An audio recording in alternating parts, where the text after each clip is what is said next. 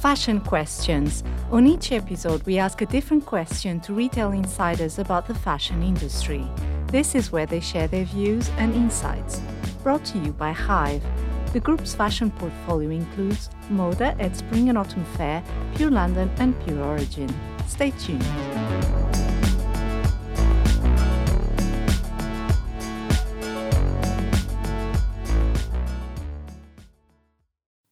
Welcome to Fashion Questions. Today's question is why adding vegan fashion to your product strategy? Fashion brands can no longer get away without adding sustainability to their strategic plans. Over the last few years, many startups have incorporated sustainability into their unique selling point to respond to a growing demand for ethical fashion brands. Businesses need to align with their customers' core values around sustainability such as care for our planet, fair working conditions across the whole supply chain, and animal welfare. On our second episode of Fashion Questions, retail futurist Doug Stephens said that it's very hard for retailers to know what's going on beyond their direct suppliers. When looking at fabrics resourcing and product components, things tend to become quite blurred. Some celebrities wear vintage fashion to promote sustainability on the red carpet. The most notorious example is Kim Kardashian, who wore the same dress as Marilyn Monroe on the Met Gala red carpet, alluding to an iconic moment when Monroe sang Happy Birthday to President John F. Kennedy. Both resale and rental businesses are growing more and more, as well as other businesses which focus on offering only sustainable labels. This is the case of Immaculate Vegan, an online platform selling vegan shoes, bags, and accessories, as well as ethical and sustainable homewares. But what exactly is vegan fashion? And why adding vegan fashion to your product strategy? I'm Lina Vaz, content editor at Hyve, and with me today I have Annick Ireland, the founder and CEO of Immaculate Vegan. Good morning, Annick. Good morning. What's vegan fashion? What's vegan fashion? Well, it's very simply fashion that has no animal materials in it whatsoever. So the really obvious ones that people will think of are obviously fur, um, but leather is a really big component, obviously, of a lot of shoes, bags, and accessories, so no leather. But probably the lesser thought of ones are also wool, um, silk, and also things like down, which are often used for outerwear, so feathers, things like that. So, yeah, they're the main ones. And how did you come up with the idea for Immaculate Vegan? Well, it sort of started off very much as a passion project, actually. So I became vegan about six and a half years ago now. And to be honest, I found the food side of it actually very simple. I mean, there's a lot of, you know, the, the vegan food industry, I think, is very well established. I live in London. It's really easy to go out and get vegan food. But the problem started essentially when I started looking up vegan fashion. So I started, I think, like a lot of people do, just Googling things like vegan shoes, vegan bags. And what I found was probably quite horrific, really, in some ways. Probably, I guess, what, you know, if I said the words to you, vegan fashion, it's probably what you might think of as a as the stereotype, right? So quite kind of frumpy stuff, quite um, not very fashionable, not very stylish, not very high quality. So I was thinking, oh god, this is going to be really hard. um, you know, can I, can I really do this? Um, and then I just spent a lot of time doing doing my research. So a lot of time on the web, um, a lot of time on social media, so primarily Instagram, where obviously a lot of fashion brands live. And the good news is that I found that there are actually a lot of vegan brands out there, but they were, and really beautiful vegan brands, right? So really stylish, really high quality boutique brands all around the world. The bad news was, for me anyway, and for other consumers, is that they were just really hard to find. So they weren't very well exposed. They weren't necessarily, you know, they weren't big companies. They were small companies. They were led by people, you know, passionate about product, but not great at marketing themselves. Yes. And there wasn't really a platform like Immaculate Vegan where you could find all this stuff. So, um, you know, my, my initial kind of view was, well, I don't want anyone else to think, you know, I want to make really good fashion choices, but I can't find this stuff. So I'm just going to go back to buying, you know, the same old stuff. I wanted people to know it was out there. So I was give working, them an alternative. Give them an alternative and, and, make it easy. I think that's what's so important, right? So um, I start. I was working full time, um, but I started. I thought I'll start an Instagram blog. I'll call it Immaculate Vegan. Because the you know the whole idea is that you can look immaculate, but you can also be immaculate. You can make immaculate choices. And when was this exactly? So, so this was about I think three years ago that I started the Instagram blog, and it just really took off. I was getting brands contacting me saying like, "Wow, you know, um, thank you know, I- I- thank Finally you, an thank- advocate. Finally, yeah, and also I think because I was you know I was made it very kind of art curated, you know, very curated, very art directed, very beautiful. That was the whole point to try and you know show people that vegan fashion can be beautiful. Um, so they were the brands were liking it because they were seeing that they their brand was being shown in the way they wanted it to. Um, but I was also getting individuals contacting me saying like, "Wow, I just had no idea this stuff existed. Uh, I didn't I didn't realize there was this kind of alternative, and wouldn't it be amazing if I could buy it all in one place?" So that was kind of where the whole the whole idea came from, and then kind of you know fa- fast forward. Essentially, I thought uh, you know th- there's definitely a business opportunity here. So I left my job, uh, found a co-founder um, who's an amazing guy who who you know comes from a very sort of ba- uh, background of e-commerce and technology as well as marketing like me. Um, and then yeah, we just decided to, to launch the business together. We launched about two and a half years ago, and and here we are. well, um, congratulations. thank you, thank you. It's been very exciting. In 2021, female entrepreneurs pulled in only 1% of venture capital investment. You've just opened the second investment round for 2022 2023. Uh, was it hard to find the initial investment to take the business off the ground? So I mean, first of all, that statistic is just shocking, isn't I it? How know. one percent that is horrendous. I mean, so we didn't find it very hard last time round. We're not finding it hard this time round. But what I would say is, it's almost it's in spite of everything. So where we, I think, are very lucky is the kind of business we are because we're at the tail. We're sort of we've got four very strong tailwinds, and we're right in the middle of them. So there's huge interest in veganism. There's huge interest in sustainability. So we've got both of those. But we're also a pure play e-commerce um, platform. Um, I mean, e-commerce has obviously, you know, been growing and growing, but the pandemic has accelerated that. And we're also a marketplace, which is, an, you know, a model of e-commerce that is particularly, I think, um, popular and, and has shown huge growth. Yes. So I think we're lucky in that aspect, and that's what I think has made us attractive to a lot of investors. But what I would say is, I mean, have I seen that? I think you know, is it quite sort of male dominated, dominated um, area? Like one hundred percent. I mean, I've met very, very few people heading up VC firms or investment funds, or even angels that are women compared to the ones that are. I would say. I think. I think it's still a very male dominated, you know, area. Um, I think the other thing is even within veganism, what we find is there's a lot of interest in the stuff that's very technology or um, yeah, I guess it's technology focused. So, so for example, you'll hear a lot about alt proteins, right, which basically means food. So, so investors are really interested in vegan food um, and the, particularly the components. So things like you know um, cell grown meats, uh, all, sorts of lab grown meats, and um, that kind of stuff. Meat, meat alternatives, essentially, but. Fashion, I think, is seen as quite a frivolous area for many people. Yes. So I would say where we've struggled is I, I don't think there's actually that much invest that much investment or that many investment funds that will openly say we're interested in fashion, which is crazy because fashion is one of the biggest industries in the world. It's also one of the most environmentally damaging, and therefore it's also one where there's the most opportunity to actually make a massive impact. Yes. Yeah, if we change it. And there's so many people doing amazing things. So I think there's actually a bigger problem around investment in fashion. And obviously, a lot of fashion companies are led by women, so I think that that's where a lot of that link, you know, comes in as well. So yeah, it's it's tough. It's definitely tough. Well, hopefully things will change. Hopefully they'll change. Yeah. Since launching the business in 2019, you've managed to expand to new markets, not only in the UK, but other countries in Europe and US. Is there a difference in terms of appetite for vegan fashion across these markets? Yeah, I mean, so the good news is that it's it's actually really strong everywhere. I think what we see is that there are definitely sort of um, I mean, there's so UK and the US are obviously big fashion markets, and they're actually also really big vegan fashion markets as well. But I think part of that is just you know they're obviously developed economies. Um, there's a lot of awareness around the effect, the impact of the environment, around sustainability, as well as veganism, and that is driving the growth in.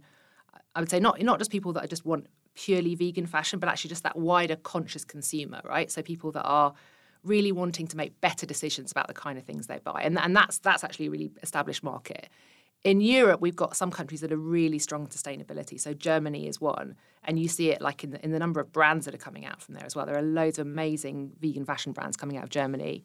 Um, you know, the, the vegan shoe industry is really strong now in Italy and Spain because they're you know traditionally very great at shoe manufacturing, and that's you know there's there's a lot of um, factories that are now doing vegan shoe manufacturing. So there are definitely pockets where it's stronger. what we've been really surprised by is actually how strong the US market's been for us. So, you know, we are uh, I mean, we're as a business, we're UK based, but we we sell globally, and our two biggest markets are the UK and the US. And US consumers, we found, have a big appetite for European brands, UK brands. They're willing to spend a lot on shipping. Uh, they're willing to spend a lot on the product as well. That's so impressive. that yeah, that's been that's been really surprising for us. But I think I think it's a global phenomenon, to be honest. Why should retailers add vegan fashion to their product strategy? What advice would you give to those who are reluctant to add vegan fashion to their product range? Yeah, why should they? Well, I guess I, I, come at it from two angles, right? So, one is the commercial angle, which is, well, your consumers are, and if they're not all doing it now, they will very soon. So, you know, I'm aware, obviously, you've got retailers that, you know, are, uh, you know, all around the UK, all around the world, and they probably have, they're in very different demographics. So, some of them will be in areas where there's probably a very high and established demand already. Some will be in ones where maybe there isn't yet. But I would say if you want to be, you know, if you want to have the front foot and you don't want to be left behind, you know, just do a quick Google of stats around sustainable fashion, vegan fashion. You know, the the demands, the search volume, the demands, the um, you know, there's so many stats around, you know, um, percentage of consumers who are now looking for vegan fashion. There's you know so many really major, even luxury brands now that are dropping fur, dropping you know even uh, big brands that are saying they're going to drop leather, you know, in the next 10 years. So it's, you know, this, this isn't something that's going to be around in 40, 50 years' time. This is something that's happening now. And if you don't want to left be, be left behind, I would get, get in on it before everyone else does. I would say the other thing is obviously, you know, if you care about the environment, this is one of the biggest ways to make an impact. You know, aside from food, fashion is something that we all spend a lot of money on. It's an industry that employs a lot of people all around the world, yes. uh, you know, particularly in the global south and actually supporting and promoting and selling brands that are doing the right thing for the environment, for their supply chain, um, is is your way of making a really big difference as well. So I think, yeah, hopefully yeah. there's there's, there's, there's plenty of good reasons to do it. Yeah, no, a big way of driving change as well. Big way of driving change. What's the easiest way of finding vegan fashion suppliers? Yeah, well. Uh, I'm not going to give away obviously all our trade secrets, um, but um, look, I mean, the good news is it's it, it, honestly is not that hard. You know, if you again, if you do a quick search, you'll find there are lots of suppliers out there. Um, it obviously all depends on you know your range and your demographic and the kind of stuff you want to buy. What I would say is the good thing is there's a lot of choice out there now. There's good vegan fashion brands at pretty much every price level, um, for every style. Um, I think the the best thing you can do as a retailer is educate yourself about the why, because obviously you're the one that's going to have to be selling these products to your consumers. And it's really important that you can tell the stories about the brands, but also about the wider movement. So for us, you know, we don't just look at non uh, or vegan materials, non-animal materials. We also look at sustainable materials. and we also really care about ethical labour.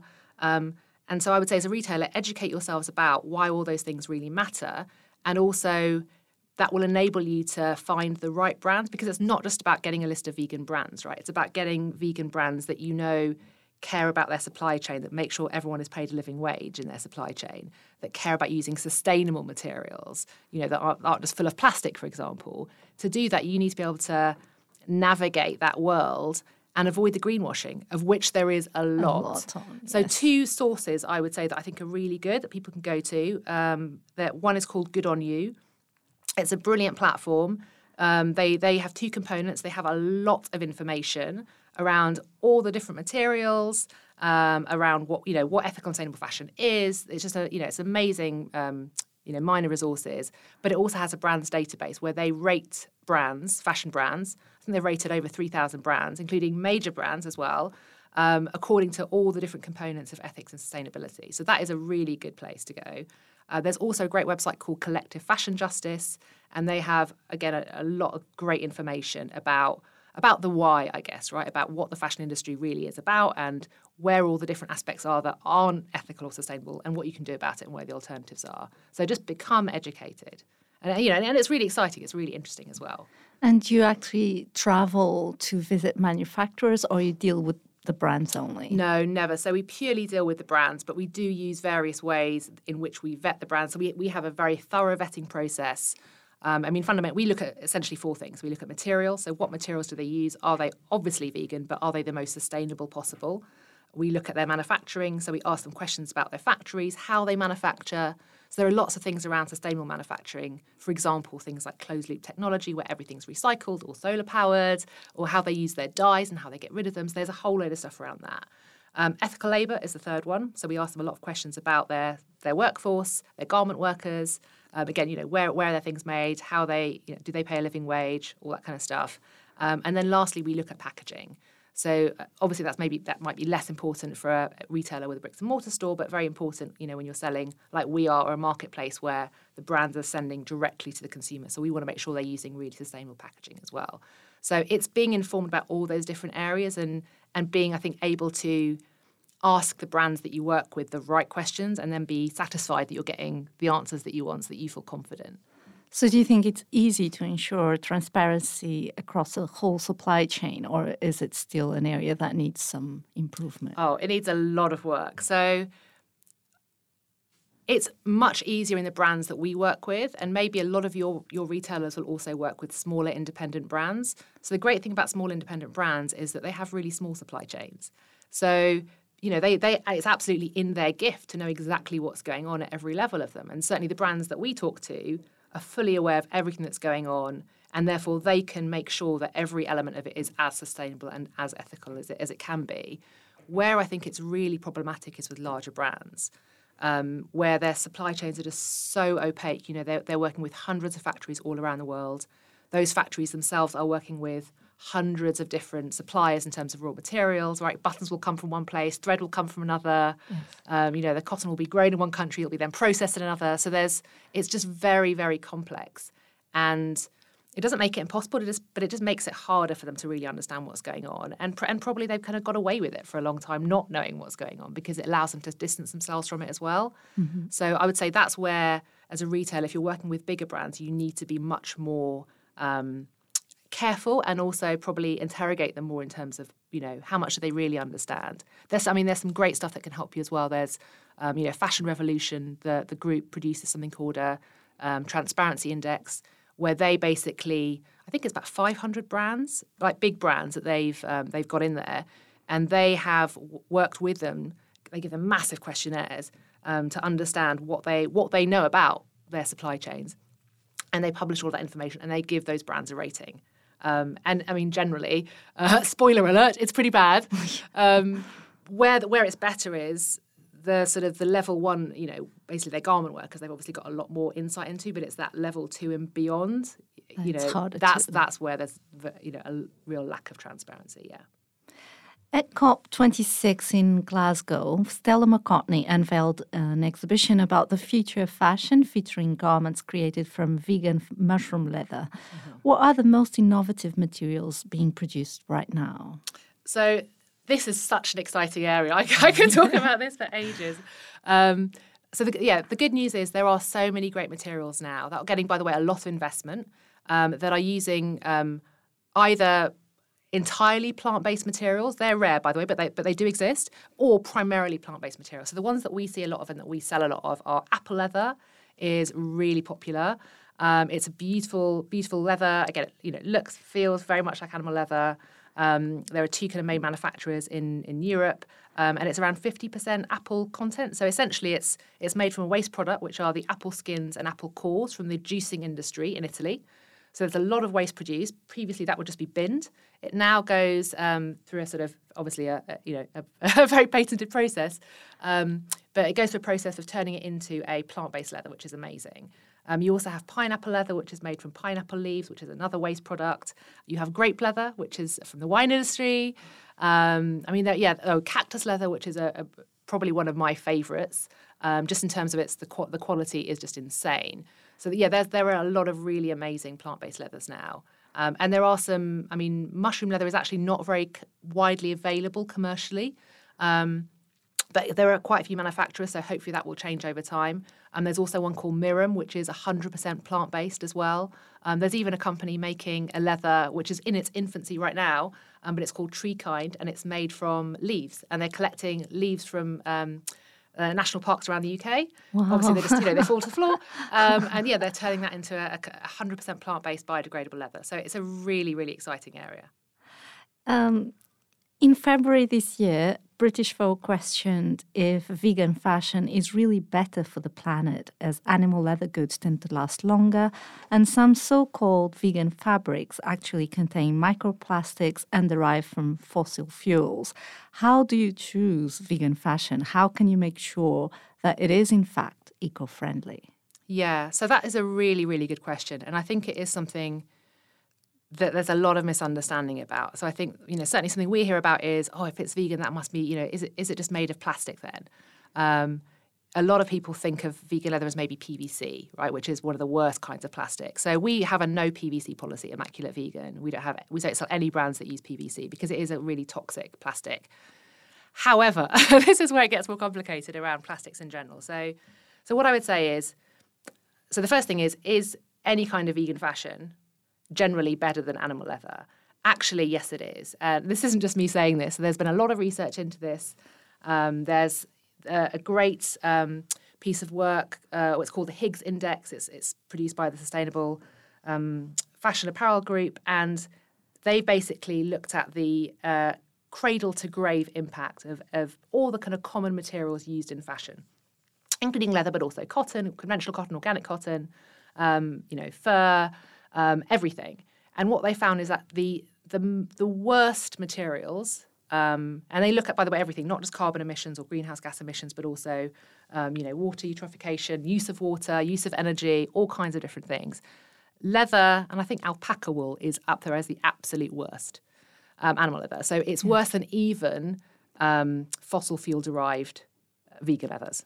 Mm-hmm. Uh, so, so yeah, be under no kind of, um, you know, misunderstanding that animal leather isn't one of the worst things. Yes, it does last a long time, but the reason it lasts a long time is because it's packed full of really toxic chemicals. So, and an animal skin doesn't last a long time. An animal skin just rots, which is why you can't use that for a pair of shoes. You have to put over 200 chemicals into it to make it last, and that all then will leach back out into the environment. So, animal leather is, is very, very toxic, um, and it also uses and consumes a huge amount of energy. So that so that's the good news. And by the way, wool um, and conventional, i.e., non-organic cotton, were also the the kind of the worst materials. So those are the kind of from if you care from the environment, um, those are the ones to absolutely avoid. Um, however, is all vegan leather good? No, of course it isn't. Absolutely not. And and yeah, so PVC I would definitely avoid like the plague. Um, amongst everything else, um, you know, it is trickier because it's there's definitely a range.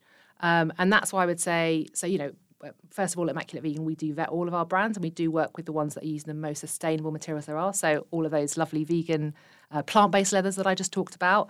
Um, there's also a lot of recycled materials. Um, there's a lot of um, vegan leathers. They're sometimes called corn leathers or they're sometimes called just bio based leathers. Um, but again, a lot of uh, high quality vegan brands will, will use. Um, a vegan leather that's essentially made from cereal crops, so it uses the oil from cereal crops, and again, that's you know that's a really nice sustainable alternative. So there are lots of sustainable alternatives. But again, you need to, I think, as a retailer, become a bit educated about this whole sphere because, um, yeah, there, there, there, are, there are lots of different brands doing very different things. There is greenwashing in here as well. Um, you know, we'll see it in the in the major brands too. They're greenwashing too. So yeah, you, I think you have to become a bit educated. But yeah, there absolutely are very sustainable alternatives. Since you first started Immaculate Vegan, do you think people's attitudes towards fashion sustainability have changed? Yes, 100%. So I think it was already popular when we started, um, but I think, God, the acceleration has just been amazing in the past few years. Um, and we're certainly seeing that in our customers. So we have a lot of questions around, you know, people really drilling into sustainability and they want to understand more about, I think, about where their products have come from, how they're made. Um, I think COVID has really accelerated, the, you know, the the focus on the environment, as, as well as things like obviously, you know, COP26 and all that kind of stuff. So yeah, 100% and it's just it's it's accelerating even more. So if you're if you're not there now, get in on it. One last uh, question: What are your plans for Immaculate Vegan? Does this second round of investment has a specific purpose? Yeah, so I mean, overall, it, it you know it's very much just kind of um, bigger, better, more. I would say. So you know, we are still a very young company. We're only two and a half years old. Uh, we've got a good footprint in, footprint in the UK and the US, but I think the US presents a really massive opportunity for us. So um, essentially, we're spending the money. Um, a lot of it's going on the website itself. So we're, you know, we may need to re-platform, um, but we're, you know, we're really focused on how do we make the customer experience just, you know, the best it possibly can be. So it's all about convenience. Days, it's all about it? convenience, but also just things like you know making um, you know transparency around Um, taxes, you know, import taxes are a big thing, obviously. You know, Brexit made that a bit harder as well when dealing with European brands or European customers buying other brands. So, you know, there's a lot of stuff around that. We're investing in our team, so we're really upscaling our team. You know, we've got five people currently. We'll be hopefully doubling that in the next year. Um, and just getting, you know, more and more amazing brands on board. The good news is there are so many great brands to go after now. I mean, that that has been the biggest change I've seen in the last three years, just how many new brands are launching all the time.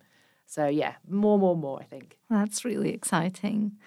Thank you so much for being with us today, and No thank problem. and thank you for uh, for you to who are listening today to another episode of Fashion Questions. We'll be back in a couple of weeks. Stay tuned.